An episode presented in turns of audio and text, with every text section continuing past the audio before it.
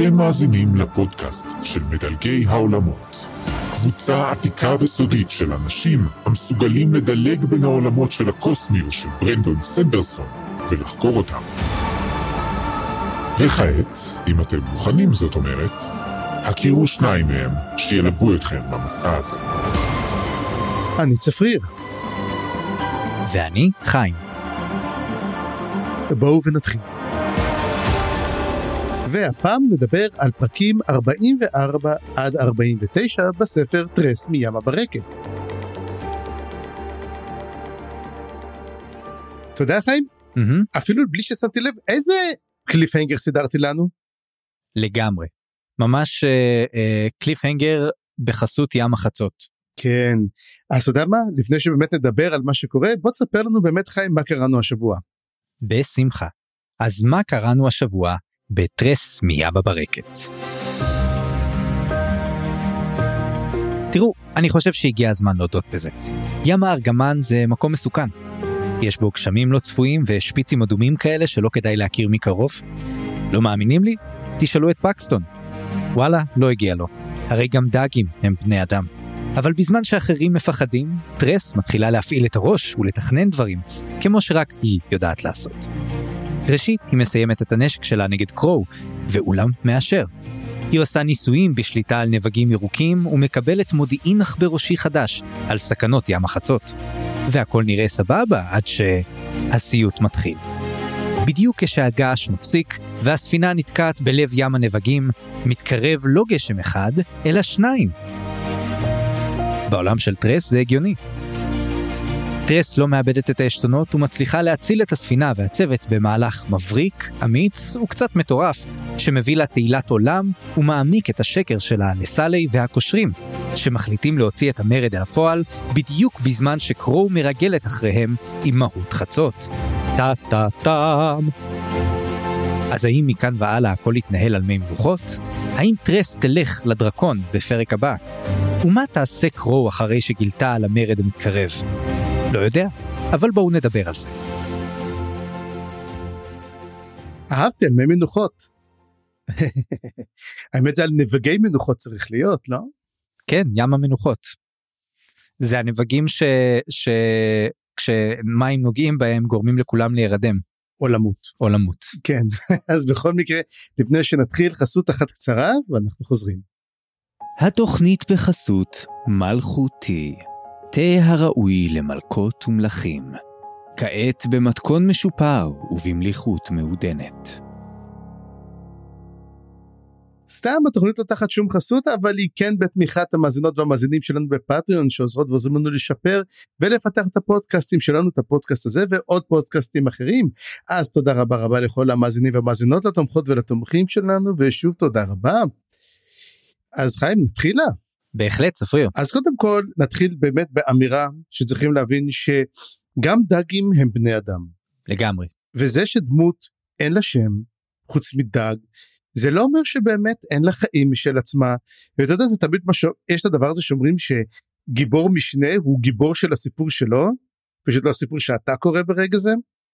אה, אה, כל גיבור מתישהו יזכה לאיזשהו אתה יודע מהלך של הוליווד שיעשו מתישהו סדרה כשכבר ייגמרו כל הרעיונות וכל הרימאסטרים וכל ההוצאה מחודשת של דברים ישנים מתישהו יאלצו פשוט לספר מחדש את אותם סיפורים פשוט מזוויות אה, מבט אחרות. אז אני מניח שבשנת 2093 אנחנו נראה באמת את הסיפור של אחד הדגים בהוליווד של פקסטון של פקסטון כן כן אגב אתה יודע, אתה יודע מה זה מזכיר לי זה מזכיר לי את סטאר וורס את הספרים של סטאר וורס אה, לפני ה reboot שלהם הרי הם עברו reboot שהתחילו כל הסרטים מחדש אבל משנות התשעים בערך שנות ה-80 90 התחילו לכתוב ממש עולם חדש של סטאר וורס. היום קוראים לזה סטאר וורס Legends אבל זה היה אחלה ספרים וממש הם דאגו. אתה יודע. אתה יודע ל continuity ממש טוב וממש עבדו על זה ובאמת זה היה מאוד מאוד מרשים. היו כמה דברים מאוד מאוד מרשימים שם והיה איזה קטע שאתה אתה יודע יש להם היו להם כל מיני סיפורים קצרים כזה אוסף סיפורים קצרים אנתולוגיות על כל האנשים שהיו בבר בקנטינה וכל האנשים שהיו אצל ג'אבה דה האט באותו זמן. ויש לך אז אם אתה רואה איזה יצור הזה שנראה כמו הטלף יש לו שם יש לו היסטוריה ואשכרה אתה יכול לשבת ולקרוא על כל יצור שם. כולל את הלהקה ש... אגב יש שם את הלהקה ששרה שם נכון את ה... טה טה טה טה אתה ראית סטאר וורס אני לא יודע אני כן כן כן כן כן אוקיי יופי זה לפחות ראית אז יש שם את הלהקה ששרה את הטה טה טה טה טה טה טה נכון כן כן אתה יודע איך קוראים למוזיקה שהם שרים מה איך ג'יז ג'יז כן אוקיי מעניין. אני אין לי מה להגיד. אני- כן מסופר עליהם אתה יודע ויש סיפור שם עם המאפיה כאילו אשכרה כאילו זה תנו להם לנגן. זה כמעט בי ג'יז אבל אני חייב לומר שעכשיו שאתה. מס- מתאר את זה ככה אני מדמיין בראש אה, פרודיה של ווירד אל על אה, במקום במקום הוא הרי הוא עשה את American Pie בשביל אה, שר, אה, בשביל מלחמת הכוכבים.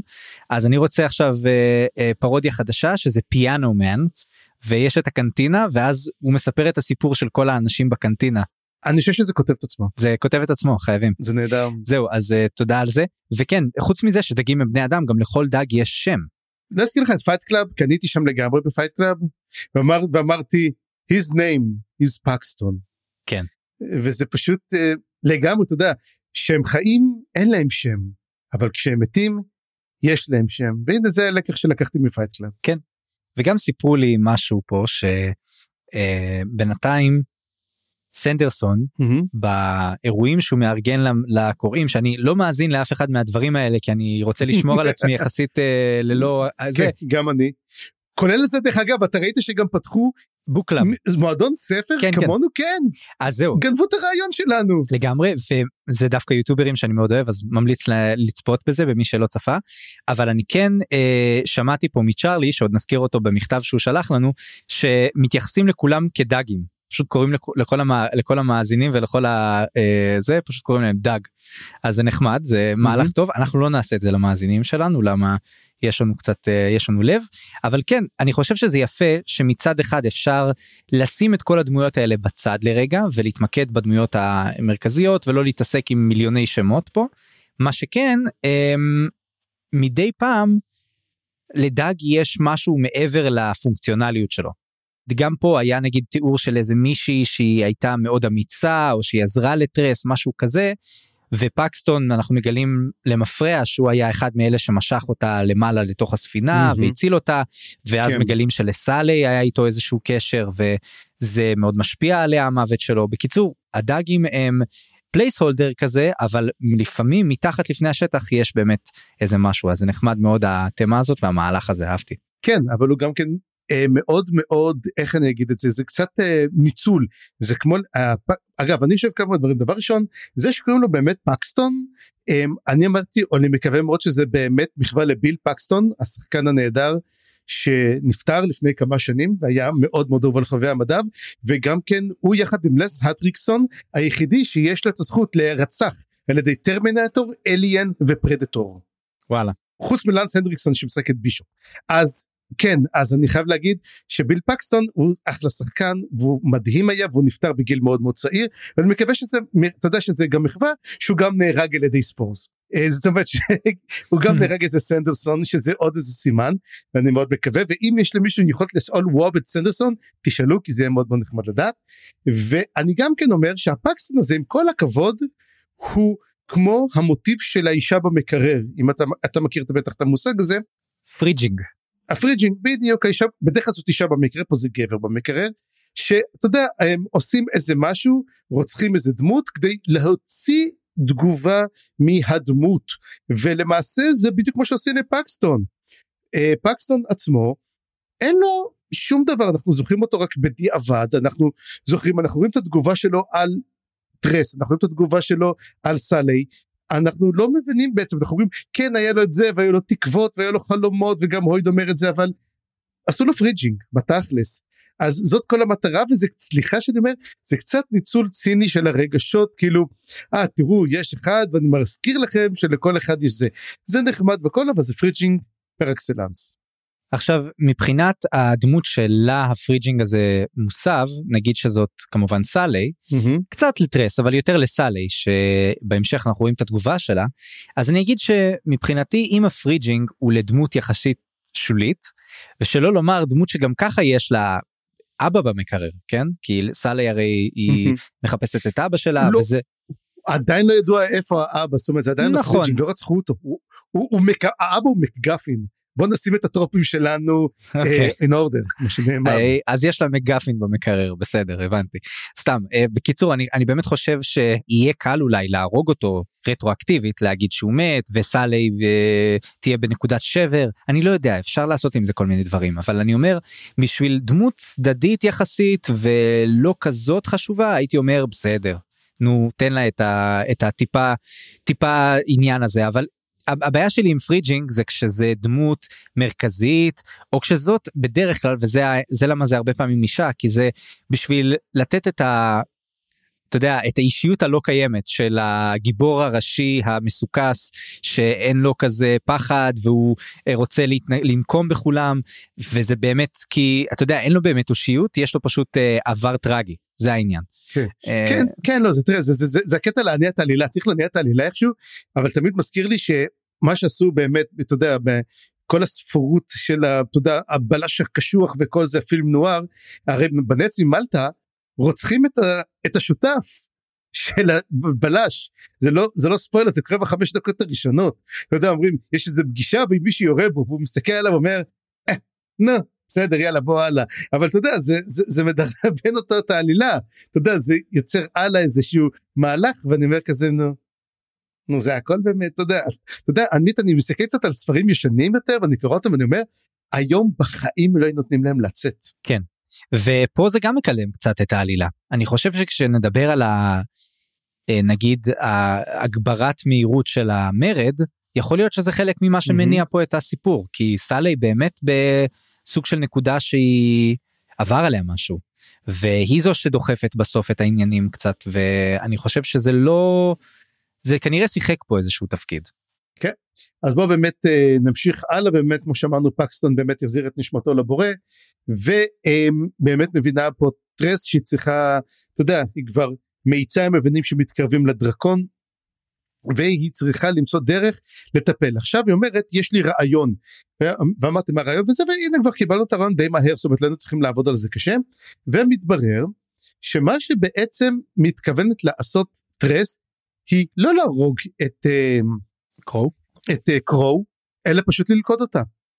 ומה שהיא מתכוונת לעשות הוא בעצם ליצור התרסקות של נבגים שפשוט תתפוס את קרו ולא תשחרר אותה ובזה מה שיקרה בעצם פלרגן שהוא בעצם לכידה היא מנסה לעשות את זה על עצמה היא יורה ליד ובאמת הנבגים באים ותופסים אותה והיא כזה ייי זה עובד ואיך אני יוצאת מפה ומזל שהאק כבר נמצא פה והאק אה, משתמש בסכין עשויה מכסף ומחלץ אותה מהדבר. אבל באמת אה, האמת זה רעיון נחמד אתה יודע שאתה אומר אם אתה לא יכול לפגוע במשהו ישירות אתה פשוט תופס אותו ואני אומר איך לא קלטנו את זה בעצם נכון זה די היה ברור. כן ויש בהמשך את השיחה עם אולם והוא קצת מצנן אותה הוא אומר לה תראי בוא, בואי נקווה שהנבגים לא יראו בזה איזשהו אה, איום אבל אם כן הם יראו את זה אז יכול להיות שהם יגיבו בהתאם אז היא צריכה לראות באמת לא ישירות עליה אלא לידה ואני אגיד לך מה כן. היכולות החדשות של טרס בשליטה על נבגים בוודאי יבואו פה לאיזשהו אה, תמיכה בסיפור הזה כי אתה אומר שיהיה מין קרב מוחות בין הנבגים שלה לנבגים שלה? אני חושב לא לא ראיתי את זה כל כך בד... בכיוון הזה אלא יותר שיהיה קשה לוודא שהמטפסים באמת תופסים אותה אם היא יורה אותם לידה. Mm-hmm. זאת אומרת מה מה הסיכוי שהם ילכו בדיוק לכיוון של קרו וילכדו אותה אז אני חושב שזה שהיא יכולה קצת להשפיע על הנבגים או על המטפסים זה יכול מאוד לעזור פה אה, בשיטה הזאת וזה בכל מקרה צריך קצת מזל. כן אז אנחנו בעצם יהיה מעניין לראות מה קורה ואנחנו מתקרבים מאוד מאוד לשואו דאון כמו שאנחנו אומרים אה, שהולך לקרות לנו מישהו יהיה בחלק הבא נכון? סיכוי טוב. כאילו די אנחנו כן אנחנו מתחילים שאנחנו כנראה יהיה בפרק הבא ופה בעצם אנחנו מגיעים לעובדה שטרס אה, מתחילה לנסות ואתה יודע מה שקראת לזה השקר מסתחרר משליטה שהיא הולכת לדבר באמת עם סאלי והיא מנסה לדבר איתה על התוכנית של קרו והיא מנסה לעזור לה ואתה יודע שהיא תשתף איתה פעולה בעצם הדבר הזה. ואז היא אומרת טוב את הרי מסכה של המלך אז אנחנו נעזור את יודעת? ואז תבואי אליו ותגידי שבסך הכל פעלנו תחת הוראות ואנחנו לא באמת דד uh, ראנר את עזרי לנו נכון? וכזה טרס כזה. כן בוודאי שאני אעזור לכם אני אדבר עם המלך ובוודאי שאנחנו לא היא אומרת אני הסתבכתי פה הסתבכתי פה כבר מעל הראש מה שקורה פה. וגם uh, פה קורה העניין הזה שהיא מספרת לסאלי בעצם בפעם הראשונה את התוכנית של קרו היא, היא חולקת את זה עם סאלי וסאלי מגיבה כמו שהיינו מצפים היא באמת לוחצת על הכיוון הזה של מסכת המלך וגם זה זה פותח את הפתח לטרס לומר לה שאם היא תצטרך את העזרה שלה האם יש לה את ה... האם היא יכולה לסמוך על סאלי? והאם הדאגים יכולים uh, גם לעזור פה בסיפור? וסאלי מרגיעה אותה היא אומרת לה אל תדאגי אם באמת נצטרך אז אז אני איתך ואנחנו נדאג לזה. תיאורטית כן? יש פה כזה הרבה ש... תגידי אם תיאורטית היה מתחיל פה מרד היית עוזרת כן. אז בקיצור יש לה על מי לסמוך ואנחנו נראה את זה באמת אה, יוצא קצת אה, לפעולה עוד מעט. כן.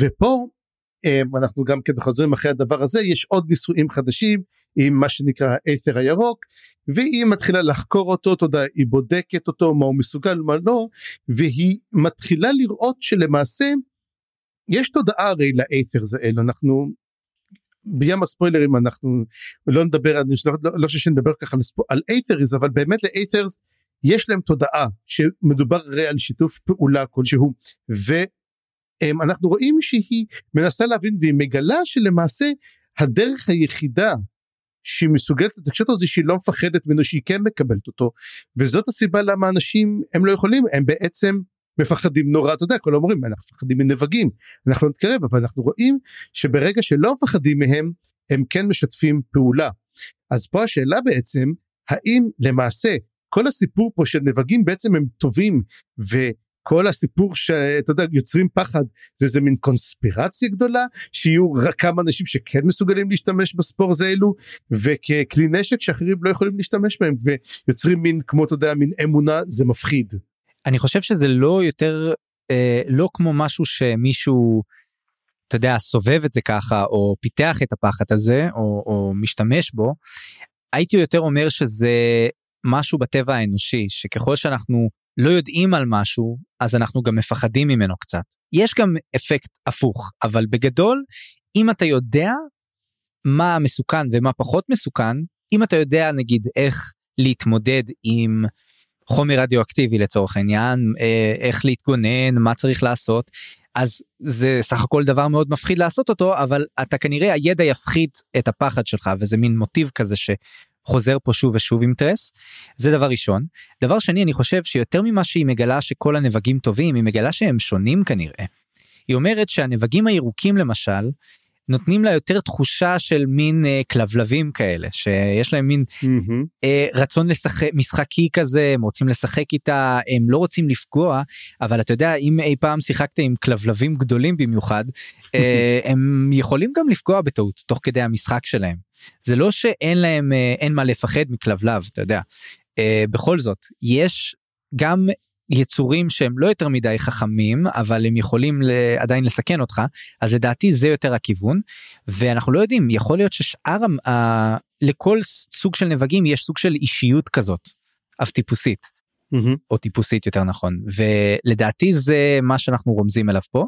ואני חושב אני רוצה להתחבר רגע לשיחה שהייתה לטרס עם הויד לפני כמה זמן או אפילו זאת לא הייתה שיחה זה היה בפרק של מהות החצות שהויד סיפר שלכל המספר בתור המספר לא, כ, לא כדמות שלו עכשיו בספינה כן.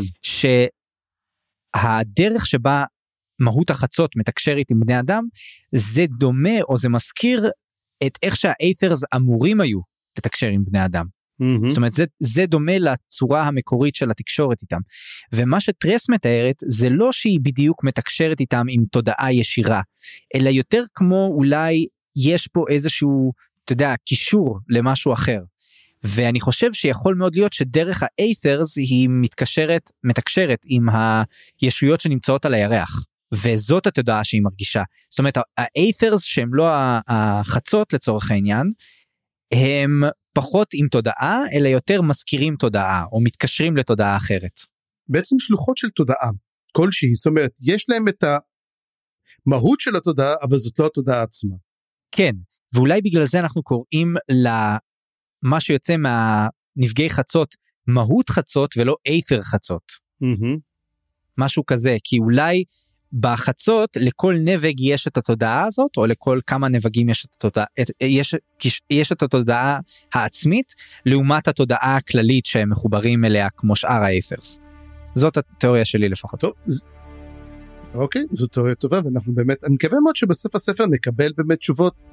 אני חושב שנקבל אותם בסוף יהיה המכשפת תן לנו מין הסבר קוסמירי כזה גדול ונבין מה קורה ואיפה אנחנו ומה קורה בתקופות זמן אז אני אומר נחכה לסוף ויהיה לנו מין אני חושב פרק שיותר פרק יהיה בים הספוילרים מאשר פרק רגיל אבל זה טוב.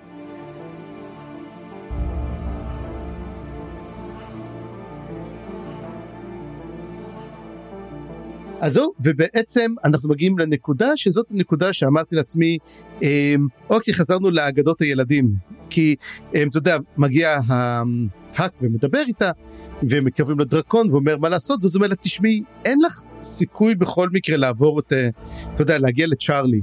אז אומרת לו, למה לא? מה, מה הבעיה? ואז הוא אומר לה, יש את שלושת האתגרים, וזה הזכיר לי ישר את כל האגדות, אתה יודע, את צריכה לעבור את...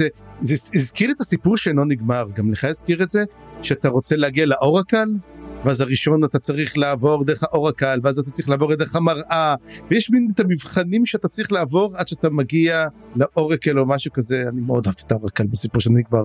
לי זה הזכיר את Monty Python and the Holy Grail את הגשר. עם השומר והארנב ו... לא, זו, זה, אבל זה לא המבחנים, בגשר אתה צריך לענות על השאלות. נכון. השאלות אבל קשוחות, שאלות מאוד מאוד קשוחות, מי שלא ראה את הסרט לרוץ עכשיו ולראות את הסרט, אה, נראה אתכם עונים על השאלות. What is your name? What is your favorite color? אגב, מהי- בירת אשור? שזאת אחת השאלות שנשאלות שם. What is the capital of Assyria? התשובה היא ננבה. כן, או, או מה, מה ההבדל במהירות של סוולו שסוחב איתו קוקנאץ, זה כמובן, אה, רגע, אתה מתכוון לשמאל אפריקאית או אירופאית? כמובן שאפריקאית. אז אה, כן, זאת באמת, זאת באמת אה, קלאסיקה כזאת וירדו עליה וצחקו עליה כבר מונטי פייתון ועוד רבים אחרים. אז כן, גם לי זה הזכיר את זה קצת. אה, trope של, של אגדות ילדים, אבל בוא, בוא, בוא, כן. בוא נסלח ל, ל, לסנדרסון, כי זה באמת, בעצם מה שהוא מספר פה. כן, ואתה יודע, זה... גם כן, זה הזכיר לי את זה, כי זה גם כן, אתה יודע, זה ממש אגדה, ואתה יודע, וזה גם כן trope מאוד מאוד טוב, אני אוהב אותו, כי הוא אומר לך, אלו הדברים, אני בדרך כלל זה קורה בהייסט מוביז, וסנדרסון כידוע מאוד אוהב הייסט מוביז, תראה את זה באפילאים, והוא אומר, אמ, אני מראה לכם מה הקשיים שהולכים להיות, ואתה לא יודע איך הגיבור יתגבר עליהם, אז הוא אומר לך קודם כל מה הקשיים, אתה יודע, צריכים לעבור כספת שאין לה פה, יש את הלייזרים מכאן, יש לך את הדברים האלו, אושן 11 עושה מזה מטעמים, האיטליאן ג'וב עושה מזה מטעמים, זה, זה, זה סרט ההיסטוב יודע לעשות את זה יפה מאוד. אז יש לי רק השגה אחת פה על הסיפור הזה, כי לכאורה כשהאק מונה את הסכנות, ועוד מעט נגיד מהן, או שכבר אמרת, לא, לא אמרתי. אז עוד מעט שזה, הסכנות אמורות להיות לפי, אה, אה, אתה יודע, לפי רמת הסכנה. לפי דרגת קושי עולה. ולכאורה זה לא נשמע לי כל כך אה, נכון איך שהוא מונה את זה, אז בוא, בוא תגיד לנו מה הסכנות האלה. אז זה, זה מתחיל קודם כל במהות החצות, יוצרת, היא שולטת בהם, זה אנחנו כבר יודעים, דרך אגב מקרו שהיא סיפרה לנו, שהמכשפה, שהמכשפת שולטת בגשם ויכולה ליצור מפלצות ענקיות בגודל של ספינות שהן משמידות, זאת אומרת, אתה יודע, זה לגמרי אולי הסכנה אפילו הכי גדולה, מה שאנחנו אומרים, אז באמת, לא, נגיד עברת את זה, נגיד, נגיד עברת את זה איכשהו, אז יש לך את שומרי המתכת, זה, זה מין ענקי מתכת או משהו, אני נזכרתי באיירון ג'יינט מהסרט המצויר, כן. ולכאורה הם חסינים, לא פגיעים ממשהו, או לך תדע, אם הם מכסף, אולי אי אפשר גם לפגוע בהם עם אה, נבגים. לא חשבתי על זה, אבל אולי הם עשויים מכסף. Mm, שאלה טובה, או סגסוגת עם כסף. כן. תודה, תודה, אבל דרך אגב, כשמזכיר את הדבר הזה, זה ישר הזכיר לי את כל הגלמים, אתה יודע, זה כמו גולם מתכת כזה, כן. וגלמים תמיד הזכיר, הזכיר לי את uh, טרי פרצ'ט, עם הגלמים שלו גם כן. עכשיו, איך קראו לגולם שהצטרף למשמר? קוראים לו דורפל, וזה הזכיר לי את גלורף, ואז אמרתי. אולי, אולי יש פה איזה גם כן, אתה יודע, איזשהו אה, מחווה, אבל I think I'm reaching too much. זה מתחבר לי גם לסטינג פה של העולם. אני שואל את עצמי האם אנשי מתכת מרגיש לי מתאים או לא מתאים פה לשאר הדברים שגילינו בעולם הזה. אז אם אנחנו מדברים על עולם עם טכנולוגיה לא בדיוק כמו שלנו, אז אני דווקא חושב על יותר כיוון סטימפאנקי כזה של אוטומטונים. Mm-hmm. שאולי זה מין אה, יצורי אוטומטון שהיא בעצם יצרה אותם המכשפת, ואולי אם הם לא סטימפאנקים כאלה או מופעלים על ידי נבגים, אני יודע טכנולוגיה נבגית כלשהי, mm-hmm. אז אפשר לומר שאולי המכשפה היא באמת הגיעה ממקום אחר, מעולם אחר. אולי עם טכנולוגיה. היא הביאה טכנולוגיה אולי... משלה, כן. תגיד לי, יש סיכוי שזה ג'וני פייב? ג'וני פייב? Johnny Five is alive, לא, לא, אוקיי. אתה רואה, זה ההבדל בינינו, אני, זה סרט משנות ה-80 שקראו לו Short Circuit, בעברית קראו לו תקלה מופלאה, שהם לקחו רובוטים של, אתה יודע, שאמורים להילחם, ואחד מהם הפך להיות מין חמוד כזה וקראו לו ג'וני פייב. אז Johnny Five is alive, אז כן, אז הנה תקלה מופלאה יש לך מה לראות. גם אתם מאזינים תראו את, את Johnny Five is alive אחלה זה אז האם זה רובוט זאת השאלה וכמובן במידה ואתה עובר גם כן את המהות חצות אתה גם עובר את שומרי מתכת אתה מגיע לאי בודד שיש עליו מגדל שאי אפשר להיכנס אליו. כן. אז שיהיה בהצלחה. וזה דווקא הזכיר לי קצת um, את uh, ג'ו אבקרומבי ואת המגדל שם באמצע אדווה עם מי שקרא בית, את בית ה... היוצר כן כן בית היוצר אז אני אני אומר מכל הסכנות זאת הסכנה הכי פחות מפחידה זאת אומרת מה מה, מה יקרה לא ניכנס כאילו what's the worst that can happen. אגב אתה יודע משהו אני בדיוק גם כן בזמן האחרון גם אתה יודע אני יותר מתעסק מדע בדיוני וזה הזכיר לי סיפור של אלסטר ריינולדס לא יודע אם קראת אותו שקוראים לו כלבי יהלום. אם זה מדב כנראה שלא קראתי את זה קראתי מעט מאוד מדב. זה מדב אז הנה בבקשה אז אתה אמור לצאת פה עם רשימה עם הרבה הרבה הרבה שיעורי בית. יש רשימה אני אנחנו נעבוד על זה זה יהיה ארוכה מאוד. אז לא זה אז יש לו סיפור ששם אנשים מגיעים לפלנטה שיש שם פשוט מגדל בודד באמצע שום מקום והמגדל הזה יש לו כניסה אחת והמגדל הזה הוא כמו קיוב אתה מכיר את הסרט קיוב? את הסרט קיוב לא אבל אני, אני כן קראתי סיפור מדב שזה מזכיר לי אותו שנקרא איון של גרג בר ששם יש גם מין מין אה, תפוח אדמה כזה זה, שיש בו כן, זה, הכל כזה. זה יותר אה, אסטרואיד אסטרואיד כזה שנכנסים אליו כן כן שגם שם כן, יש הוא מזכיר אבל שם פשוט יש כל חדר וכל חדר אתה צריך לענות על שאלה מתמטית Aha. בדרגת קושי עולה וגוברת אז אם אתה עונה אתה מקבל גישה לחדר הבא אתה לא עונה מנסרים את הגופה שלך וזורקים אותה החוצה ככה אז כן מגדל באמצע שום מקום זה דבר נורא נורא מפחיד והוא מעלה קצת את הרעיונות האלו וקצת מזכיר את המגדל השחור המגדל האפל של סטפן קינג שנמצא באמצע היקום כולו. כאילו המגדל הבלתי חדיר זה אחלה trope ומעניין לדעת איך ייקחו אותו הלאה ואתה יודע וגם אותי מעניין לדעת איך בעצם טרס תוכל לעבור אתה יודע את ה... מפלצות ענמי שזה יהיה מין קרב של מהות שחורה נגד מהות שחורה שומרי המתכת אתה יודע יהיה איזה מין משהו איזה שקר כלשהו. מעניין לדעת גם כן מה יקרה עם המגדל אם היא תשתמש בנבגים ופשוט תטפס למעלה עד, עד החלון. כמו רפונזל אבל הפוך אתה יודע כי זה כמו לנד מי יור הר רפונזל אז פה פתאום שהיא תוריד את השיער היא תעלה עם הנבגים למעלה. כי הרי גם לה יש שיער ארוך אנחנו הבנו אז זה מין רפונזל הפוכה כזה. נכון. תגדלי לי עץ רפונזל בדיוק זה מין רפונזל הפוך. שזה נכון טרס כבר דיברנו על זה בפרק הראשון שטרס זה זה השיער שלה בעצם וזה חלק מהאישיות שלה זה באמת סוג של רפונזל אבל לא ומגדל זה מוטיב מאוד חשוב ברפונזל וזה באמת יכול להיות קשור אבל צפריר כל הסכנות האלה אני אני מצטער אבל דרקון נשמע מפחיד יותר מכל הדברים האלה. אני לא חושב שזה דרקון אמיתי אני חושב שזה כמו בזה שדרקון זה סוג של בן אדם שהוא פשוט קורא לעצמו הדרקון. לא יודע צפריר לא יודע. אני, ש... אני חושב אפילו שזה וולד הופר אתה יודע. אני אשאיר עליך לכיוון הזה. בוא נגלה נגלה אני חושב שזה דרקון. אתה יודע בסוף, בסוף זה זה לטאה כלשהי מכוערת שקוראים לה דרקון. דרקון קומודו אולי. יכול להיות דרקון קומודו גדול אבל דרקון קומודו. לא אני לדעתי זה באמת יהיה דרקון אבל יש לו שם. וכאילו אה, יש לו שם דרקוני. איך זה טייסיס? סיניקס. טייסיס, טניסנייז, יש לו איזה שם של איזה וירוס כלשהו, כן. כן. Uh, כמעט טקיזיס אפילו. אז זהו, אז אני חושב או. שזה סוג של uh, דרקון באמת, אבל נראה. אם יש לכם uh, רעיונות, אולי נעשה איזשהו אה, דיון קטן על זה בפייסבוק מה זה אם זה דרקון או משהו אחר אבל נראה לי שזה דרקון ונראה לי שבקרוב גם נגלה. בכל מקרה סכנות אה, זה מלחיץ קצת את טרס אבל זה לא שובר אותה. היא דווקא נראית לי להוטה ל- לנסות והיא אומרת כל עוד אני יודעת מה הסכנות אני יכולה להתכונן לזה אני יכולה למצוא איזשהו מהמם. פתרון אני מעדיפה לדעת מאשר לא לדעת.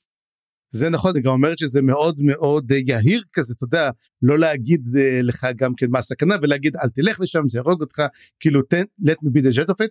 אגב, מה שעוד מעניין, גם כן שהאק יוצא לחפש עוד מישהו מהמשפחה שלו, זאת אומרת, יש עוד עכברושים מדברים, והם התפזרו בכל הדברים, הוא אמנם לא מצא, אבל אה, הוא כן מצא, אני, הוא, אני חושב שהוא מישהו דיבר על זה ומסר לו את המידע. מעניין לדעת איך אחרים יודעים את המידע הזה, היא אומרת, אבל תראה, הויד עשה את זה, אני חושב שהויד רימה. כי הויד תמיד מרמה. כן יכול מאוד להיות אגב אני אתן את התשובה איך הויד לפי דעתי עשה את זה אבל זה יהיה בים הספוילרים אז מי שרוצה לנסות לדעת יצטרך להישאר איתנו עד לשם. אוקיי. אז זהו בוא נעשה הפסקת פרסומות קצרה ונחזור ונדבר על שלושת הפרקים הבאים שקראנו השבוע. חולמים על קריירה משמעותית? כזאת שתגרום לאחרים לכבד אתכם, או לכל הפחות לפחד מכם כהוגן. אה, והאם שכחתי לציין גם כוחות על-אנושיים חזקים אפילו יותר מארפילאים? ליום הפתוח בקנטון האינקוויזיציה של לות'דל. המתאימים ביותר יתקבלו למסלול הכשרת האינקוויזיטורים, שבסופו יקבלו את היתדות הנחשקות. אז בואו להיות אינקוויזיטורים. קריירה שלא רואה בעיניים.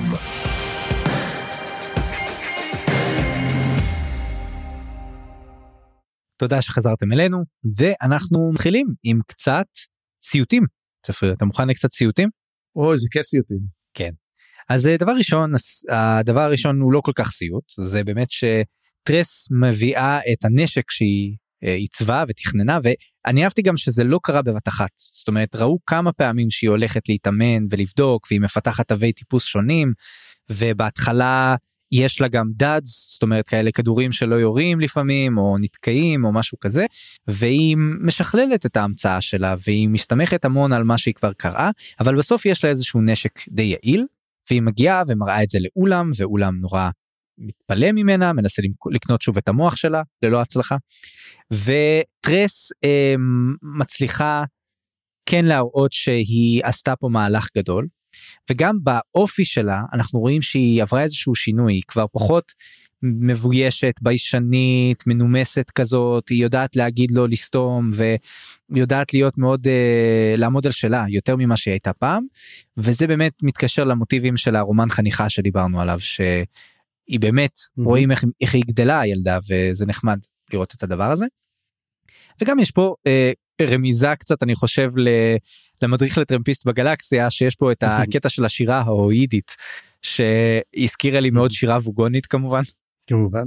רק שפה היא לא נונסנס היא די ברור למה הוא מתכוון זה פשוט גס קצת אז אני לא אגיד אבל יש פה מין אה, רמיזה גסה כזאת וכל מיני דברים שהוא מגעילים במיוחד שהוא אוהב ל- לכתוב עליהם שירים אז אה, זה היה מעניין זה היה כאילו נחמד כזה מין קריצה אגב אתה יודע מה הדבר הכי מגעיל שהוא כותב עליו? מה? סנדלים עם גרביים. זה באמת מגעיל. מה הוא אשכרה חושב שאנשים הולכים עם זה? הוא אומר שזה יהיה הלהיט הבא הוא כותב אומרים את זה כמה פעמים. שהדבר הבא זה סנדלים. טוב לפחות הוא לא אמר קרוקס עם, עם גרביים. לא זה זה יש גם גבול לזה אוקיי. זהו אז אה, סתם אין לי שום אה, שום בעיה עם אף אחד מהדברים האלה חשוב לי רק לציין. אוקיי אז משהו כן שהיה לי מוזר פה בשיחה הזאת זה באמת שאולם מתוודע לתוכנית של טרס לעמוד מול קור בעצם. היא מסבירה לו למה היא צריכה את הנשק הזה ואז הוא אומר שהוא לא יכול בדיוק להשתתף במרד הזה שזה לא יהיה יאה. וזה היה לי קצת מוזר למה בדיוק הכוונה פה? כאילו ברור הוא והויד מגיעים ממקום אחר ומעולם אחר ועם סט אחר של אני יודע אה, רצונות ותוכניות וכאלה. אג'נדה. אג'נדות אחרות. וסוג של אג'נדה כזאת של לא להתערב נראית לי כל כך לא ברורה במיוחד אחרי שהויד עושה המון התערבויות בכל עולם שהוא נמצא בו. אז אה, לא יודע זה קצת אה, אז זהו שלא וצריך לזכור את זה. אגב אתה לא רואה סטארטרק אז אני לא יכול לדבר איתך על הפריים דירקטיב. אני יודע מה זה הפריים נכון. דירקטיב למרות שלא זה. תן לי לנסות להסביר. יאללה לך על זה. זה מין המניע הזה שיש בעצם לטובים של סטארטרק שזה מין אה, אוטופיה כזאת של נכון שהם שולטים כאילו מנסים לשמור על, ה, על הכל שהוא יהיה כמו שצריך אבל יש להם את הפריים דירקטיב שבעצם מונע מהם להתערב בעולמות הספציפיים אה, בצורה אני יודע שתהיה לא לא לא תואמת בעצם את המוסר העליון שלהם משהו כזה לא בדיוק. אוקיי אז תקן אותי פריים דירקטיב אומר למעשה יש את הפדרציה זה הטובים. אוקיי זה הטובים יענו. אוקיי כן כן כן כן. אוקיי אז עכשיו הם רוצים למשל ליצור קשר עם עולם. ונגיד העולם הזה במלחמה ואומר תנו לנו כלי נשק שנוכל לנצח. אפילו שאתה יודע יש טבח המודים אומרים אנחנו לא יכולים להשתתף בזה. כי הפריים דירקטיב אומר אנחנו לא יכולים להשפיע על התפתחות אה, תרבותית. אה אוקיי אוקיי זאת אומרת אנחנו לא יכולים להציג את את עצמנו לתרבויות אתה יודע לא הם, יש מתקדמות. להם סף כלשהו הם, הם יש להם סף כלשהו שטכנולוגי שלפני זה הם אפילו לא יוצרים קשר עם עולמות. הם מחכים שהם יעברו את הסף הזה שזה אומר טיסה מעבר למהירות האור ברגע שהם עושים את זה הם אומרים אוקיי אנחנו הפדרציה ואנחנו נשמח אה, אם שתצטרפו. תרצו להצטרף אלינו. כן אבל אנחנו לא משנים שום דבר בתרבות כי הם מאוד מרחיבים את היוניקנס של כל תרבות אז זה יכול להיות גם כן מה שקורה אני חושב דרך אגב שמה שקורה פה עם החבר'ה של הויד הם פשוט לא רוצים למשוך תשומת לב אליהם מגורמים עוינים אחרים. זאת אומרת להגיד כן אנחנו נמצאים כן אנחנו עושים דברים אבל אנחנו לא משנים יותר מדי או משתפים פעולה. עכשיו הוידים תשים לב חוץ ממה שאני חושב באמת מין הם יותר מנסים אתה יודע לשמור על סטטוס קוו. וזה מה שרואים גם כשמנסים לשמור על סטטוס קוו בעולם הזה ולכן אסור לשנות אותו. הם לא, הם, לא, הם לא רוצים לפגוע במשהו שיגרום לבעיה. או שיזהו שהם נמצאים שם כי אז ידעו שהם פה. זה, זה, זה מה שאני חושב שאולם לא רוצה, הוא אומר תשמע אנחנו לא מתערבים במה שקורה. כן. יכול להיות שגם כן טרס מתקרבת לפגיעה בקסם עצמו. הדבר האחרון שהם רוצים כי הם רוצים לחקור את הקסמים השונים שקורים בעולמות. זה התפקיד של הוולד אופרס בתכלס. מעניין. אז אני אני זה ההסבר הכי קרוב לדעתי באמת שהם לא רוצים למשוך אחרים או זה הרי כן יש פה התערבויות כל הזמן וזה שהוא מוכן לרפא אחרים אז זה קצת זה, זאת גם התערבות לא? הוא אומר אני לא אפגע פה באף אחד אבל אני כן מוכן לרפא אתכם אה, אני יכול להיות חובש קרבי אבל לא לוחם. אה, אתה יודע זה כאילו דברים ששמענו אבל אני חושב שזה מעניין בכל זאת. וגם על הדרך הוא פולט פה איזה משהו שהויד הוא בן על מוות והוא כן. כמעט בן על מוות. ים הספוילרים וכולי וכולי זה נראה לי משהו שאנחנו כבר די יודעים אבל זה נחמד לשמוע את זה. ואומר אם נצטרך אנחנו אני אגרור את uh, הויד דרך הנבגים דרך הים כל הדרך זה לא יהיה נעים אבל אנחנו נעשה את זה. אז כן ובכל מקרה טרס נכנסת בגלל זה לסוג של משבר והויד uh, מעודד אותה וזאת לא הפעם הראשונה שהוא מעודד, uh, שהוא מעודד אותה שזה נחמד.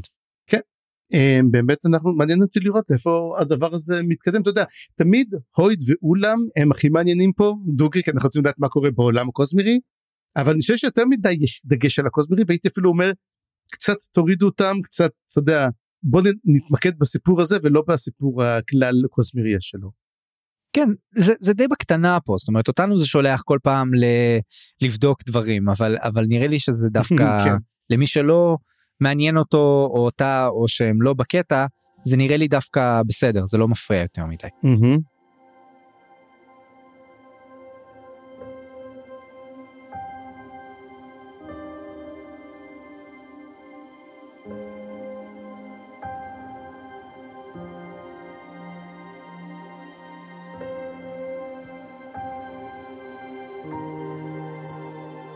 בואו נמשיך קדימה ונגיע באמת לעניין המרכזי פה וזה הסיוט. והסיוט זה מין תמה כן. כללית כזאת וזה יפה כי הרעיון פה של הסיוט זה בעצם שיש פה לא רק סיוט אחד אלא כמה סיוטים שונים שמופיעים בפרק הזה. אמ, דבר ראשון זה הסיוט של הויד. והסיוט של הויד הוא מזכיר את זה שזה לחזור על הסיפורים זאת אומרת לגלות שהוא כבר סיפר משהו שהוא מספר שוב משהו שהוא כבר סיפר וזה הזכיר לי משהו מאוד ספציפי מספר אחר שנזכיר את זה בים הספוילרים. וגם מהמם. אה, הסיוט ה obvious פה זה שמגיע בעצם גשם והגשם פה מגיע עם שני אני קראתי לזה או לא זוכר איך קראנו לזה אבל נראה לי סרטי גשם נכון כאילו כמו ribbons כן. שזה מגיע Mhm. ומתקרב ובדיוק לא, לא סרטים, נת- נתת לזה כמו, כמו רקמה כזה קראת לזה, לא? זה ה lunagree זה כשיורד בעצם גשם של נבגים זה משהו אחר אני לא נגיד, אה, אוקיי, כן. אז אה, לא יודע לא יודע איך לקרוא לזה או קווי גשם או רקמת גשם אה, לא קווי גשם נראה לי זה די obvious לא קווי גשם, כן. ופשוט זה לא תמיד קווים ישרים זה כמו כזה סרטים כאלה שמתפתלים ב... אה, לא יודע סלסולים כאלה. ובדיוק בזמן הזה יש הפסקת געש שגם לזה צריך למצוא שם כי געש זה משהו אחד וכשהפסקת געש רגיעה, רגיעה רגיעה. והסכנה מתקרבת בדמות אה, נפגעי ארגמן, אייתר ארגמן חודים שפיצים כאלה שהולכים לעלות ובעצם לשבור את כל הספינה.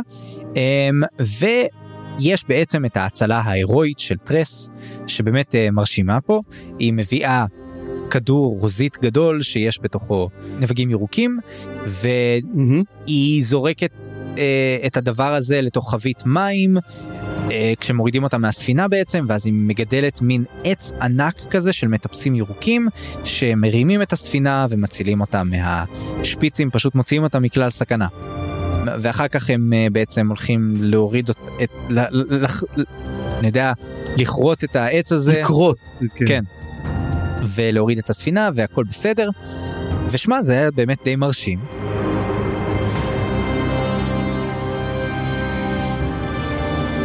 זכתה לאיזושהי אהדה מסיבית מהצוות ואז אנחנו מגלים בעצם עוד סיוט נוסף וזה הסיוט של קרו שהיה הסיוט הכי מעניין פה שזה בעצם סיוט מזה שהיא רואה את טרס זוכה באהבה שהיא לעולם לא תזכה בה. ואתה יודע זאת מין אה, שאלה מקיאוולית כזאת האם אה, זה עדיף להיות שליט שפוחדים ממנו או שליט שאוהבים. מה מה עדיף מבחינת הכוח על, ה, על האנשים ואני לא רוצה להיכנס פה לעניין הפוליטי אבל אני חושב שזה מעניין שדי בבירור קרו היא כזאת שליטה מיראה שמפחדים ממנה וטרס זוכה לאהבה שזה משהו שהיא לעולם לא תזכה בו. אז קרו מסתכלת על טרס והיא אומרת אה, וואלה אני בסכנה. יכול מאוד להיות שיהיה פה אם לא מרד אז סכנה ממשית למרד. ואני חושב שזאת הסיבה שהיא בעצם אם היא אכן זאת שהולכת אה, לרגל אחריהם זאת הסיבה שהיא משתמשת בנפגעי החצות ומרגלת אחריהם. כן? מסכים? לא מסכים תראה, אני, אני אגיד לך בעניין מקיאוולי, אני אגיד את זה ככה. שליט צריך שיפחדו ממנו, נקודה. אם uh, שליט עצמו אוהבים אותו יום אחד אוהבים אותך יום אתה לא בסדר איתם שונאים אותך. זה נגמר. ובגלל זה גם מקיאוולי אומר שיפחדו ממך ככה אתה יודע הם תמיד מפחדים אבל רק אז אתה צריך לשמור על הפחד אתה יודע כל הזמן ויותר קל לשמור על פחד מאשר שישמור שאוהבים אותך כי לפעמים שליט צריך לעשות דברים שהוא לא אוהב. אבל אני לא, אני לא יודע בדיוק למה זה סיוט אתה יודע את זה אני לא לא הבנתי את הקטע הזה סיוט או לא אוהבים אותה וזה סתם הופך להיות מין כזה מין משהו מאוד ילדותי כי קרו לא נראית לי ילדותית ומה היא כל רוצה שרק יאהבו אותה וזה כל הסיפור. אני חושב שקרו נמצאת באמת כמו שאתה אומר במין אה, כורח המציאות שלה הוא שהיא נאלצה ללכת לכיוון הזה של ההרתעה והפחד אין לה דרך אחרת אבל אני חושב שעמוק בפנים היא לא רצתה להיות שם. אני חושב שגם ה, מה שאמרנו הקטע המקיאוולי זה מדובר על איזושהי פוליטיקה מאוד גדולה של של מדינה כן ואני חושב שקפטן בספינה זה קצת שונה בסופו של דבר. קפטן בספינה זה עריץ אין שם שום מקום לדמוקרטיה. אני חושב שזה תלוי באופי של הספינה. לא אתה יודע מה תחשוב אתה נותן אתה נותן פקודה ואומרים לך בוא ניקח את זה לדיון לא ברור ברור שיש את העניין הרודני ברור אני לא אומר שלא אני פשוט אומר יש גם מקום כשמדובר על משהו שהוא קטן יותר יש פה מקום לעוד דברים לעוד אלמנטים ואני גם לא בטוח שאני מסכים לגמרי עם מקיאוולי אבל זה אפשר לשים בצד אני לא רוצה באמת להיכנס לדיון הזה. מה שכן אני חושב שמבחינת האישיות אנחנו רואים שלקרו יש את הגרעין החמודי הזה המתוקי הזה באמצע שנמצא בתוך מעטפת מאוד קשוחה וזה מצחיק שאומרים את זה עליה כי דווקא בפנים יש לה איית'רס מפחידים אבל אתה מבין מה אני מתכוון. יש לה גרעין טוב ואני חושב שזאת הרמיזה פה שהחיים לקחו אותה למקום אחר והיא נאלצה להיות רודנית מפחידה וזהו. וזה הסיוט שלה ואם נמשיך את תמת הסיוטים אז אנחנו גם מגלים מה סיוטו של כל מלאך זה סערה בלב ים. אה, כן. כן זה די הגיוני. לא, הסיוט יותר גדול, הסיוט הוא שהספינה תפגע בך. כאילו אומר, הספינה מה היא בשבילי? היא בשבילי מה שמגן עליי ומה שמביא אותי. הפחד מפה זה שהספינה שעד כה הגנה עליך מתחילה לפגוע בך. זה הסיוט הגדול ביותר, שאתה לא יכול לסמוך על המכונה שלוקחת אותך. כן, רק שנראה לי שהם מתכוונים לים. כאילו הים שהוא מקור החיים וגם המקום שבו הם חיים בעצם, שמביא להם את, המס... את הפרנסה וגם מתעסקים בו כל הזמן בעצם הים הופך להיות המפלצת הגדולה ומה שלוקח את חייהם. Mm-hmm. זה זה בעצם כן אני מסכים איתך זה גם הספינה אבל זה גם הים. Mm-hmm. וגם על הדרך אנחנו מגלים שבעצם קרו שיקרה סוג של או לא בדיוק דייקה בזה שהם מאוד קרובים לדרקון מאוד מאוד. אה, היא אמרה שהם במרחק יומיים אבל יכול להיות שהם כבר יותר קרובים מזה. שלושה יומיים שלושה יומיים יומיים שלושה זה מה שאומרים. Mm-hmm. Uh, זהו אז זה בעצם סיפור ההצלה הגדול והמין סתירה שקרו מקבלת דרך הסיפור הזה כי תכלס היא גם ברת מזל היא חשבה שהיא הולכת לאבד את הכל עכשיו. Mm-hmm. מה שכן הקושרים שלנו מחליטים לפעול ואז uh, קורה משהו מעניין כי הם מביאים את טרס אומר, אומרים לה כל הכבוד ידענו שתצילי אותנו את uh, זה ופתאום טרס מקבלת סוג של רגליים קרות וזה היה לי מוזר הקטע הזה כי באמת היא נמצאת במקום אחרי שהיא כבר החליטה להציל את הצוות והנה היא מצילה את הצוות. היא סוג של מבינה שלא משחקים פה עם uh, שטויות וזה לא זה לא הכל פה כל כך ייפתר בקלות וסוג של במזל אז היא אומרת אני רוצה להפסיק לסכן פה את כולם. והיא מחליטה שאם באמת ישלחו אותה לדרקון אם קורות תשלח אותה לדרקון אולי פשוט תלך mm-hmm. אולי פשוט תזרום ולכן קוראים לפרק הזה הקדושה המעונה the martyr כי היא סוג של מקבלת על עצמה להיות uh, הקדושה פה ולהקריב את חייה סוג של למרות שזה לא באמת להקריב את החיים היא אומרת uh, אולי אני אברח אולי אני אצליח לקנות את, uh, את החופש שלי מה שנשמע mm-hmm. קצת מצוץ מהאצבע אבל עדיין היא אומרת זה לא כל כך גרוע כמו למות. Um, וגם אני חושב שמה שמאוד מפעיל עליה פה את. הלחץ הזה זה השקר שלה שהולך ומעמיק ומאבד שליטה mm-hmm. ואני חושב שמה שבאמת מוציא אותה מפה זה זה שהם אומרים לה תראי אנחנו לא באמת מאמינים לך כאילו הם לא מוכנים להבין שהיא לא מסכת. המלך אבל הם כן אומרים לה לא משנה מה אנחנו כבר רצים עם התוכנית הזאת לא משנה מה אנחנו כבר בתוך העניין הזה אנחנו רוצים להפעיל את המרד אנחנו לא מוכנים שקרו תעשה מה שהיא רוצה איתנו. ו... פה נכנס הסיפור הזה של הדגים הם לא טיפשים, הקושרים פה הם לא טיפשים. הם, מצד שני, אתה יודע, המצב כן מסוכן, אז uh, לא יודע, המהלך הזה היה מעניין לדעתי וקצת מוזר. כן, האמת היא, הקטע שפתאום היא אומרת, אני לא רוצה לפגוע בכולם, אתה יודע, היא אומרת, אוקיי, okay, this, this charade is gone long enough, ואני יוצאת מהסיפור הזה, אתה יודע, הוא לא היה כזה מין, אוקיי, תפסנו כאילו סוף סוף שכולם, זה, למה את, אתה יודע, מה, מה פתאום את כאילו מחליטה שלא? זה לא מהלך הגיוני כל כך. הטיימינג שלו לא, לא כל כך הגיוני. כן. זה היה הגיוני לטרס שלפני שני פרקים. בהתחלה כן יותר מוקדם. הטרס שעכשיו אחרי ההצלה הנועזת יכול להיות שיש לו סוג של נפילת כוח כזאת נפילת מתח. Mm-hmm. אתה יודע מהיי ללואו שככל שהיא הייתה בהיי עכשיו שהיא הצילה את הספינה היא יודעת שזה היה הרבה מזה מזל. מה אם היא לא הייתה מצליחה עם התוכנית הנועזת שלה היא הביאה את כולם לסכנה והיא ניצלה בעור שיניה. אז מצד אחד זה זה מובן מצד שני אתה, כמו שאתה אומר הטיימינג פה לסוג של נפילה הוא לא קלאסי הוא כאילו הוא די מעניין הוא, הוא קצת מרגיש מוזר ואני חושב שזה בסדר פשוט רציתי לשים על זה קצת את האצבע. כן אני מסכים לגמרי. זהו וכמו שאמרת יש פה קליפהנגר רציני אנחנו מגלים שיש מהות חצות שמרגלת אחריהם טרס מזהה אותה מצליחה סוג של להתחבר רגע למהות חצות הזאת להציע לה את המים ואז זה יש פוף והמהות נעלמת. והשאלה אם טרס עשתה את זה או שעשו את זה מהצד השני או שזה שהיא התערבה בעצם גרם למהות להתפרק והיא חושבת שזאת קרו אבל אנחנו לא יודעים את זה במאה אחוז זאת אומרת לא בטוח. לא, היא, היא, היא אומרת שזה קרואו, זה די בטוח שזה קרואו, היא אומרת זאת קרואו, היא מזהה שהיא נמצאת בצד השני כי הן מתחברות במוח. היא כאילו נוגעת בזה ומזהה מי נמצא בצד השני. כן. והיא מזהה שזה קרו. אוקיי אז אבל לא שמענו את זה מהצד של קרו עדיין זאת אומרת אני אומר עדיין יש פה אפשרות שהיא טועה או עדיין יש אפשרות שיש פה איזשהו טריק אמ, אבל כן אנחנו חושבים שזה קרו מה שאומר שקרו שמעה את כל הדבר הזה עכשיו על העניין של המרד מה שאומר שיכול מאוד להיות שבפרקים הבאים יהיה פה איזשהו פיצוץ. ו... זה, אני כבר אומר בפרק הבא, אי אפשר, כי ברגע שידעת את זה, צריכה לטפל בזה. השאלה מה יקרה עם קרואו? השאלה אם הדרקון יגיע לפני. זו שאלה. זהו צפריר אז נראה לי שפה אנחנו מסיימים את הפרק לפחות לפני שנכנסים לים הספוילרים.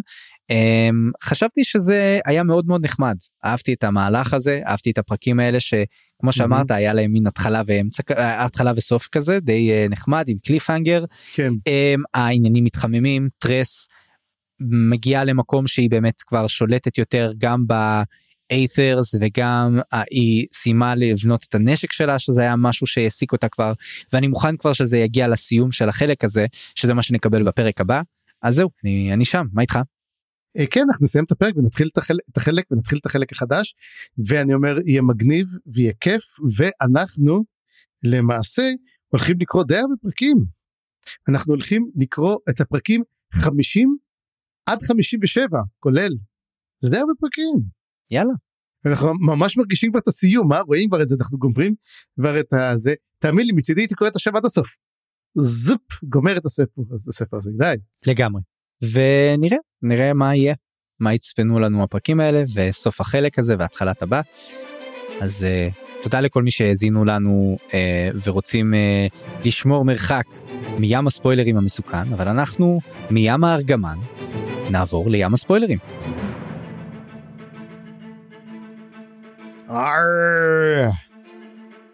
אני חייב לעשות את זה כל פעם, זה, זה חייב. זה, זה בסדר זה בסדר אתה עמוק בפנים אנחנו יודעים שאתה פיראט צפריר אני כבר מחכה שתופיע לאיזשהו כנס עם uh, בנדנה ho ho ho and a bottle of rum. זה יו הו הו אה, אלא אם כן אתה רוצה גם side gig כסנטה ho ho ho and a bottle of rum. אה, זה אפשרי. אחלה תחפושת לפורים אגב pirate סנטה. כן. pirate סנטה. יואו. אוקיי צפריר אז אני רציתי לדבר איתך רגע כן. על uh, הסיוט שמזכיר אותו הויד.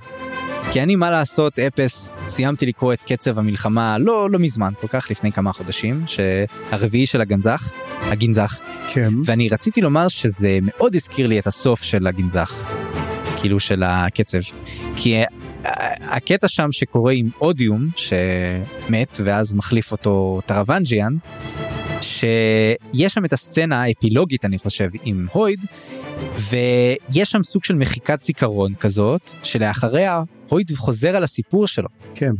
שאגב הייתה סצנה מדהימה מבחינתי אני כל כך אה, וואו מה זה היה כשקראתי את זה וגם אה, אני חושב לעצמי שזה אולי קצת מתכתב עם זה עכשיו שאנחנו קוראים על זה פה בטרס. אז אני שואל את עצמי האם יש איזשהו קונטינויטי האם יש המשכיות של הדבר הזה? האם הויד יודע לחזור אחורה ולהגיד זה קרה לי פעם ואז אנחנו יודעים בעצם לתזמן את הדבר הזה אחרי האירועים של הגנזך או שקורה פה משהו אחר.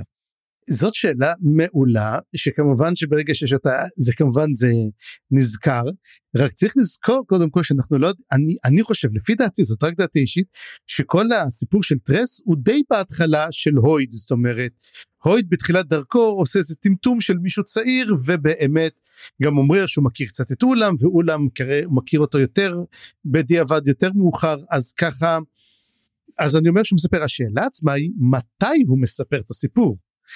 ולמי הוא מספר את הסיפור ובאיזה עולם. ואנחנו זוכרים שהויד בדרך כלל מספר את כל הסיפורים שלו בגנזי חורות השיער הוא לא מדבר כל כך אנחנו לא רואים אותו כל כך כדמות בספרים אחרים. אנחנו רואים אותו פה שם הוא מופיע לשנייה אה, נהג כרכרה אנחנו רואים אותו איזה מקבץ נדבות. קבצן. כן אנחנו לא רואים את הויד הויד נותן את ההופעה הגדולה שלו באמת בגנזך. אז זאת שאלה בעצם שצריך לראות האם באמת הפחד שלו זה החזרה אבל תזכור הויד לא מודע לזה. לכן אני אומר שזה הוא חושד הוא חושד אולי משהו קרה פה כי הוא מרגיש כמו Groundhog Day כזה שמשהו אולי קרה שם והוא אומר לא אני לא אני לא קולט את זה כנראה טוב. אז לכן אני אומר אם אנחנו לא אומרים שיש פה איזה סוג של פיכחון או שהוא מבין שזה קרה לו לכן שהסיפור של טרס הוא אחרי הסיפור של הגנזך אז אני רק רוצה לומר שכנראה זה פשוט מטעין את הסצנה רטרואקטיבית את הסצנה של העיבוד הזיכרון שלו בסוג של נימה קצת יותר עצובה אם אנחנו גם יודעים שזה במקרה הפחד הכי גדול שלו. זה נכון לגמרי. זה הופך את הסצנה ליותר חזקה רטרואקטיבית ואני אוהב זה מה שאני הכי אוהב. כשעושים חיבורים בין ספרים או בין יצירות או אתה יודע עיקום קולנועי או דברים כאלה כן. מה שהופך את זה ליפה לדעתי זה לא האזכורים ואתה יודע אוי ראיתי אותו שם ואוי וזה בעצם סטן לי אתה יודע זה זה כאילו זה נחמד זה לא זה מגניב אבל זה לא יותר מזה אבל כשזה גורם לך להעריך מחדש דברים שאתה מכיר ממקומות אחרים כשזה מטעין אותם במשמעות נוספת שמה זה חזק במיוחד וזה מה שאני אוהב ולכן מאוד רציתי לשים על זה את הלב. כן מסכים לגמרי. אז עוזי תגיד לי מה אתה מרים בקבוק מאיפה אתה הבאת את הבקבוק הזה אה, יש פה אה, הודעה צפרי יש פה בקבוק עם הודעה ככה שהגיע אלינו וואו ידפק על דפנות הספינה וצריך להרים אותו למשות אותו מהמים מה אתה אומר תשים תשים אולי יש בזה קצת רום כן הודעה מבקבוק חברים. אם זה בקרדי אני אשמח. בקרדי אני ממליץ על Appleton Estate. קצת רום ג'מייקני עם הרבה פאנק. אוקיי. ממליץ. או what. אמור שוב? רום ג'מייקני עם הרבה פאנק. לא לא לא את השם שלו זה הבנתי שהוא רום ג'מייקני עם funk. Appleton Estate 12 אם יש לך. אה, אני אלך לבדוק. תמצא תמצא אוקיי אז uh, יש לנו היום כמה סעיפים נחמדים מצ'ארלי צ'ארלי כבר uh, שמענו ממנו פעם שעברה זה לא צ'ארלי של טרס זה צ'ארלי שלנו. רגע, אה, אוקיי. סליחה צפרי אוקיי. כל פעם אנחנו נגיד את הבדיחה הזאת אבל חייבים וצ'ארלי מדבר איתי בדיסקורד אתם מוזמנים להצטרף אלינו קצת בודד בדיסקורד שלנו אה, של המדלגים אבל אני מקווה שזה עוד ישתנה בהמשך אבל תמיד נחמד לשמוע מצ'ארלי וצ'ארלי כותב לנו אה, כמה ש... סעיפים נחמדים אז אני אתייחס לא לכולם אבל לחלק מהם. דבר ראשון הוא מאשר שנפגעי שמש מייצרים גם חום כי יש איזה קטע שמזכירים כי נפגעי שמש הצהובים בעצם מפעילים שם את התנורים בספינה. Mm-hmm. אני חייב שאני לומר שאני פספסתי כן. את הנקודה הזאת אז אה, כל הכבוד לצ'רלי ששם לב. לא אני זוכר שאמרו שזה בת, בתנור כן אני זוכר שזה היה בתנור לא הבנתי בדיוק מה הקשר עכשיו תודה רבה באמת. אז זה באמת מסביר לנו אז זה עונה על התיאוריה שלנו. דבר שני אמרנו שליקויי ירח במקום ליקויי חמה בפרק הקודם אני מצטער על זה טעות שלנו ויש פה גם שאלה טובה איך יש אור עם הירחים כה גדולים שהם מסתירים את השמש רוב הזמן אז אני לא חושב שהם כל כך כל כך גדולים שזה נראה לי שיש הם רגילים לחיות עם כמה אה, נגיד שעה או משהו כזה ביום שיש איזשהו ליקוי זה לא נראה לי משהו אה, יותר מדי פסיכי. כן אבל, אבל תחשוב על זה לרגע. אני, אתה יודע, הרי סנדרסון מאוד מאוד מתגאה בכך שהקוסמולוגיה שלו היא מאוד מאוד מתאימה. אתה יודע והוא יכול לחשוב על זה. אתה יודע למשל אם תראה את הקוסמולוגיה של White Sands או של אה, סקדריאל כל המקומות האלו הרי הוא משחק מאוד מאוד עם הסיפור הזה. אה, אתה יודע מה אפשר מה אי אפשר לעשות.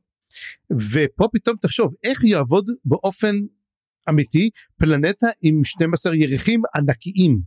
זה לא צדק למשל שיש לו עשרות. זה 12 גדולים מאוד שאנחנו יודעים שיש עליהם חיים. ולא רק זה הם גם קרובים אז תחשוב על כוחות הכבידה שזה יוצר. כן, חייבים להגיד שיש פה כמה דברים מוזרים שמפרידים את הירחים האלה מירחים שאנחנו מכירים משלנו. אם הירחים כה קרובים, mm-hmm. ואפשר לומר שהם כל כך גדולים כי אולי הם קטנים יחסית אבל הם מאוד קרובים. זאת גם אופציה להגיד דבר mm-hmm. כזה לדעתי זה יותר הגיוני כי אם הם באמת היו גדולים מאוד אז היה משפיע על עניין של הכבידה ועל אה, נגיד גאות ושפל mm-hmm. שזאת זה עניין מוכר גאות ושפל זה כן. בעצם כוח הכבידה של הירח. אבל אין ים נכון אז אנחנו לא יכולים לעשות את זה. אבל קל וחומר אם יש 12 ירחים והם קרובים כל כך אה, אז הם חייבים להיות קטנים יותר אני חושב מירחים רגילים שאנחנו mm-hmm. מכירים ומבחינת האור כל פעם שביקשתי ואני ניסיתי את זה מבינה מלאכותית לצייר את הירחים של טרס תמיד הם היו פלורוסנטים זאת אומרת תמיד היה איזשהו אור שבוהק מהם אה, אז אני לא יודע אם אפשר להאמין לבינה מלאכותית אבל אפשר להגיד שהנבגים הם פלורוסנטים יש זה לא משהו מוזר אני חושב שיש פטריות כאלה ש... יש פלורסנטיות ודאי שיש. אבל במעמקי אדמה ויש סיבות לזה אה, אבל בוא נדבר רגע אני אתן לך עכשיו תיאוריה מופרכת לחלוטין שאלו לא ירחים בעצם אוקיי אלו לגמרי שברים של אותה פלנטה. כמו שברים של אותה פלנטה שפשוט מרחפים בשמיים. מעניין או לחלופין איזושהי פלנטה אחרת שהתנגשה בפלנטה של טרס התנפצה כן. ו- ועכשיו היא הירחים ושזאת אגב אחת התיאוריות לגבי הירח שלנו גם בדיוק. שזה חלק מכדור הארץ. כן שזה היה פעם חלק מכדור שזה היה פעם פלנטה אחרת התנגשה בכדור הארץ שהייתה קרובה אליה ובעצם מהרסיסים שלה נוצר הירח זה קורה אצלנו בגלל שהירח שלנו הוא מאוד מאוד גדול יחסית לגודל של הפלנטה. כן. זה לא, לא, לא, לא קביל. אגב, אם אתה רוצה לקרוא זה באמת טוב, מאוד ממליץ על הספר של קים סטנלי רובינסון, סופר נהדר, ספר שקוראים לו רד מון, ספר נהדר על בעצם, הוא, מה יש לו המון המון אנקדוטות על הירח, מה יקרה עם הירח, לאיפה הירח הולך. אה, בכלל קים סטנלי רובינסון סופר מדהים, שכדאי מאוד מאוד לקרוא אותו. ודבר נוסף שצ'רלי פה מעלה שמאוד קשור לנקודה הזאת זה שהוא אומר יכול להיות שזה שהויד ביקר על הירח או לפחות דיבר על ללכת על הירח והזכרנו את העניין הזה מבחינת רגע רגע איך הוא נשם שם אז דבר ראשון הויד הוא בן על מוות זה כן. אנחנו כבר יודעים אבל uh, יכול מאוד להיות שזה שהוא היה על הירח זה כי הירחים כל כך קרובים שהם פשוט בתוך האטמוספירה של הפלנטה של טרס. זאת בעיה כי אם הם היו אני חושב שכוח המשיכה של הפלנטה היה מושך אותם באיזשהו מובן. נכון זאת באמת בעיה. אז לכן אני חושב שהם נמצאים על הקצה. הם בעצם כמו מרקדים על איזה נקודת לגרנג' כלשהי. אבל אני חושב שיש נקודת לגרנג' כן ירח. השאלה אם יש ירח אולי ירח יתפוצץ מה אתה אומר היה ירח אחד וירח יתפוצץ. או או קסם. מה אתה אומר על זה? קסם. אני מאוד מקווה שלא קסם. אני מקווה מאוד אבל נגלה. ועוד נקודה קטנה יש פה שאלה לגבי הקשר בין הנבגים ו Soulcasting הטלת נשמה מעולם הגנזך. כן. מה אתה חושב על זה? או פה השאלה הגדולה מכיוון שהקשר בהטלת נשמה הוא בעצם ליצור קשר עם המהות של חפץ. שנמצאת בממלכה המחשבתית ולשנות אותו. לשכנע בעצם את החפץ להיות חפץ אחר. נכון. אמ, הטלת נשמה יודעת בעצם לשכנע דברים להפוך לדברים מאוד מאוד קרובים אליהם שהם כן יכולים להפוך אליהם. ושם יש שימוש באבנים נכון באבני חן שונות.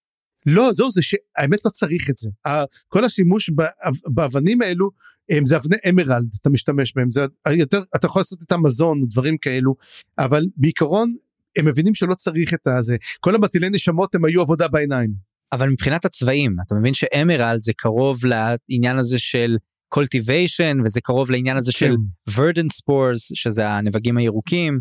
כן אבל תזכור כזה דבר שהאמת היא יכול להיות נחמד שאם טרס פתאום תצליח לראות את הממלכה המחשבתית והיא רואה את הנבגים והנבג בעצם נמצא שם באמת לו אתה רוצה להיות אוכל ויגיד לה אני נבג אבל אולי רוצה להיות משהו אחר ולהגיד לה לא אני נבג כן. אה, זה על משקל מסטיק אבל בסדר אני לא יודע כמה קלטו את זה כן. אה, אני קלטתי אני גם חושב אבל שאם אנחנו מדברים פה על העניין הזה של הצבעים והמשמעויות שברנדון משתמש בצבעים האלה בשבילן ל- נגיד אני חושב על הזפיר שזה הכחול כן נפגעי צפריר שעושים רוח או אוויר או משהו כזה ואז אני חושב על honor מהגנזך והרדיאנס של הרוחות. הווינד ראנרס שזה מתקשר לצבע של הספרנים שלהם אז אני אומר יש Mhm. פה משהו כאילו אה, קל מאוד לעשות את החיבור הזה מצד אחד מצד שני לא יודע זה נראה לי ברנדון פשוט יש לו את ההתקבעויות שלו על המשמעויות של הצבעים השונים אתה יודע זה לא כזה פסיכי לומר שירוק זה הצבע של צמחים וחיים ודברים כאלה וכחול זה הצבע של השמיים אז בוא נחבר את זה לרוח ואוויר וכאלה. אתה יודע אפשר לעשות את זה גם הפוך אפשר להגיד כחול זה מים וירוק זה בכלל אה, אני יודע אה, מתכות מהאדמה ולא יודע אפשר להמציא פה כל מיני דברים כאלה. נגיד באבטאר The Last Airbender ירוק זה צבע של כשפי אדמה. נכון? אתה בטח מכיר. בבאסינג סא כן זה- זה הם ירוקים כן אז אז אני אומר תמיד אפשר לשחק עם הצבעים האלה ונראה שברנדון מתקבע על דברים מסוימים זה לא בהכרח אומר שיש קשר בין מערכות הקסם מהבחינה הזאת אבל זאת רק דעתי כמובן אה, מוזמנים מהמם. לחלוק עליי נראה שצ'ארלי כן חושב שיש איזשהו קשר אבל כן זה זאת שאלה מעניינת אני חושב אני שמח ששאלנו את זה כן זה, זה שאלה וובית לגמרי שאלה וובית לגמרי. ודבר אחרון הוא שואל איפה יכול להיות אנח על העולם הזה? הרי עדיין לא ידוע לנו אם יש בכלל רסיס. מהמם. אז צפריר? יש רסיס במאה אחוז יש רסיס. איך אתה יודע שיש רסיס? כי הם הגיעו לעולם הזה. זאת אומרת אנחנו מגלים שאנך יכול להיות במקום שבו יש רסיס. אין עולם עם אנך ש... זה זאת אומרת זה עובד ביחד. ברגע שיש פה יש לך רסיס בעולם יש אפשרות ליצור אנך. הנוכחות של הרסיס יכולה בעצם לקשור את כל, המ... את כל הממלכות ולפתוח אנך. אמ, שזאת הדרך שבה בעצם, בעצם הממלכה מהממלכה המחשבתית לכל שאר העולמות. זאת הדרך ולכן חייב להיות רסיס כדי שיהיה אנך. אוקיי זה א' אז אם יש אם הויד ואולם הגיעו לשם חייב להיות אנך.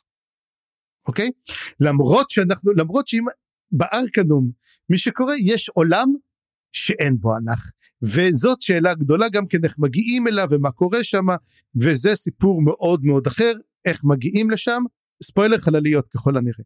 כי זאת הדרך היחידה אז או שבעצם אנחנו באמת בעתיד והויד ואולם הגיעו בספינ... בחללית לשמה או שיש אנך אם יש אנך לפי דעתי זה עדיין במוקדם אז יש אנך שם אני לא יודע איזה רסיס נמצא שם אבל בוא נגיד שאני חושב שבעצם האנך נמצא על הירח. אוקיי אז זה מתחבר קצת למשהו שאני באתי להגיד שיש לי אולי איזושהי תיאוריה עכשיו בעקבות מה שאתה אומר. יכול להיות שהעולם הזה קרוב לעולם אחר. ובאמת בעולם הזה אין רסיס ואין אנך אבל יש רסיס סלאש אנך או גם וגם בעולם צמוד או קרוב מספיק ובאמת אולי הירחים הם איכשהו הקישור פה. זה מזכיר למה הויד דיבר הרבה על הירחים האלה ואולי הייתי פשוט צריך לאסוף מה, מהירח את הנבגים אתה יודע דברים כאלה. כן. אולי הוא הגיע באמת מהירח או דרך הירח איכשהו. זה נראה לי משהו שאפשר לומר. ועכשיו אני אתן שתי תיאוריות מופרכות כי אין מה לעשות אנחנו בקטע של תיאוריות מופרכות. יאי. אז תיאוריה ראשונה כבר נראה לי הזכרתי אבל נראה לי שהמכשפת אולי היא רסיס או משהו כזה. אוקיי. ודבר שני זה אני חושב שמשהו באייתרס האלה מה אם התודעה הכללית של האייתרס או משהו היא הרסיס. אז לפי הבנתי זה לא קיים כי זה בדיוק שני דברים מנוגדים.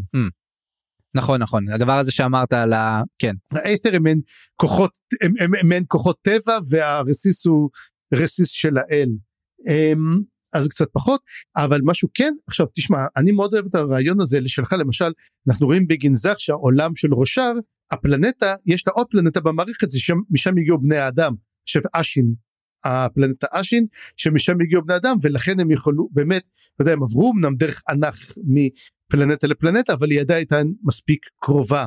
אותו דבר אתה זוכר גם כן שאולי בעצם העולם הקודם היה נהרס ולמעשה מה שיש בעצם בעולם של טרס זה עולם שהיה במערכת ופשוט סיפח עליו את הירחים האלו וזה גם כן יכול להיות העולם שמנו היה גם כן um, הויד וזה אחת ההתפתחות הראשונות שלו ובעצם זה העולם של איית'רס והתפוצץ העולם הזה נתקע על העולם של טרס ועושה בו שמות אתה יודע לא כמו שאמור להיות.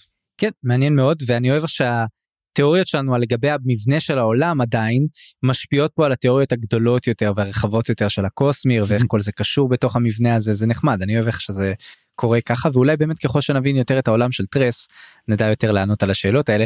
בכל מקרה תודה רבה לצ'ארלי על כל השאלות ועל זה שהוא כותב לנו הרבה בדיסקורד בואו תצטרפו זה נחמד. אז צ'ארלי פעם הבאה שאתה שולח אה, בקבוק אפלסטון אסטייט 12 כן שמעתי אפלטון אסטייט 12 זהו זה ממש נחמד. זה לשלוח כן פאנקי פאנקי. יאללה תודה תמשיכו לכתוב לנו גם אנחנו שמחים תמיד uh, לקרוא את מה שאתם כותבים גם אם אנחנו לא מתייחסים לזה בפרק אבל באמת תשלחו זה כיף ואנחנו אוהבים שיש פה דיונים גם בפייסבוק. Uh, זהו זה היה הפרק ותודה שהאזנתם לנו. ועד הפרק הבא אני חיים גורוב גלברט. אני צפרי גרוסמן. תוכלו ליצור איתנו קשר בקבוצת הפייסבוק ובערוץ הדיסקורד שלנו, פרטים בתיאור הפרק. ואם אהבתם מה ששמעתם, דרגו את הפודקאסט באפליקציית הפודקאסטים החביבה עליכם, וספרו עליו לחברים. עריכה וסאונד חיים גורוב גלברט.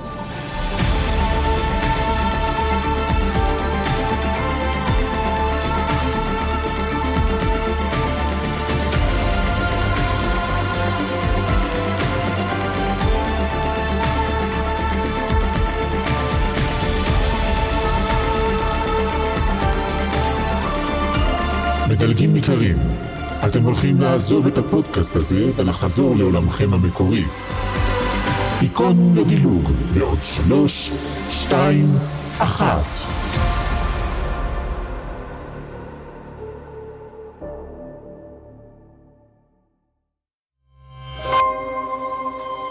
היזיון, הסכתים פנטסטיים.